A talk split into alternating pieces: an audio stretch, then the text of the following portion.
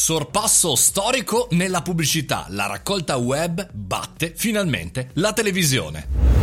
Buongiorno e bentornati al caffettino, sono Mario Moroni e come ogni giorno parliamo qui nel nostro podcast dalle 7.30 di tematiche legate al nostro mestiere. Ad oggi parliamo appunto di advertising, di pubblicità perché c'è finalmente il sorpasso storico nella pubblicità, la raccolta web batte la televisione. Era da quando ho cominciato a fare questo mestiere nel 1999 che sognavo di poter vedere e dire una notizia del genere perché finalmente nei primi 11 mesi del 2020 il digitale ha incassato 10 milioni in più della TV, circa 2,5 miliardi realizzati dai colossi del web Google e Facebook in testa.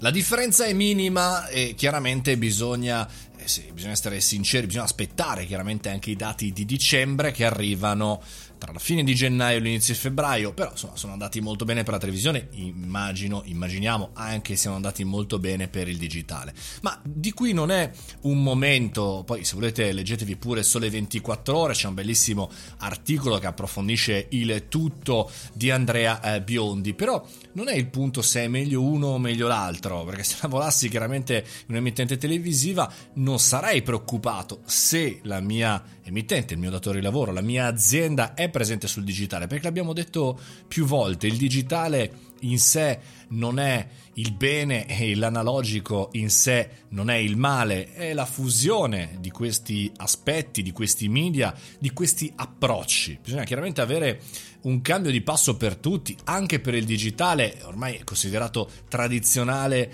eh, fuori da mobile, no? Se ci pensate bene a tutti quelli che lavorano nel mondo desktop o nel mondo di media diciamo così, detti tradizionali. Pensate, non so, i giornali online sono dei media innovativi o sono dei media tradizionali che sono sul digitale? Insomma, bisogna in qualche maniera eh, lavorare un pochettino più a 360 gradi. E poi pensate ai vari Netflix, Amazon Prime, tutto quello che noi avvertiamo ancora come visibile in televisione in realtà dove va messo? Va messo chiaramente nel reparto digitale. Insomma, c'è tutto un mondo che in questi ultimi anni anche il grande pubblico, non soltanto noi addetti ai lavori, ha avuto modo di vedere, di conoscere, eh, di visualizzare e poi chiaramente c'è anche il periodo di lockdown che però sembrerebbe aver eh, colpito di più eh, il mondo tradizionale. Pensate so, al Festival di Sanremo che quest'anno è in dubbio ed è un, diciamo, un prodotto televisivo, è l'evento in Italia televisivo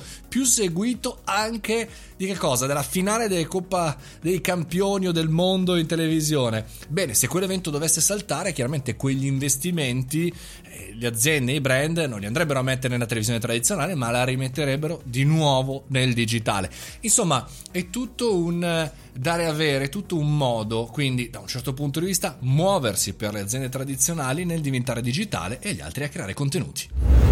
E con questo concludiamo anche il caffettino di oggi. Vi ricordo che sono qui pronto da lunedì al venerdì alle 7.30, ma se volete scoprire di più, mariomoroni.it, il mio sito, andate a scoprire chi sono e che cosa faccio, e il nostro canale Telegram, Mario Moroni Canale. Ci sentiamo come sempre al prossimo caffettino.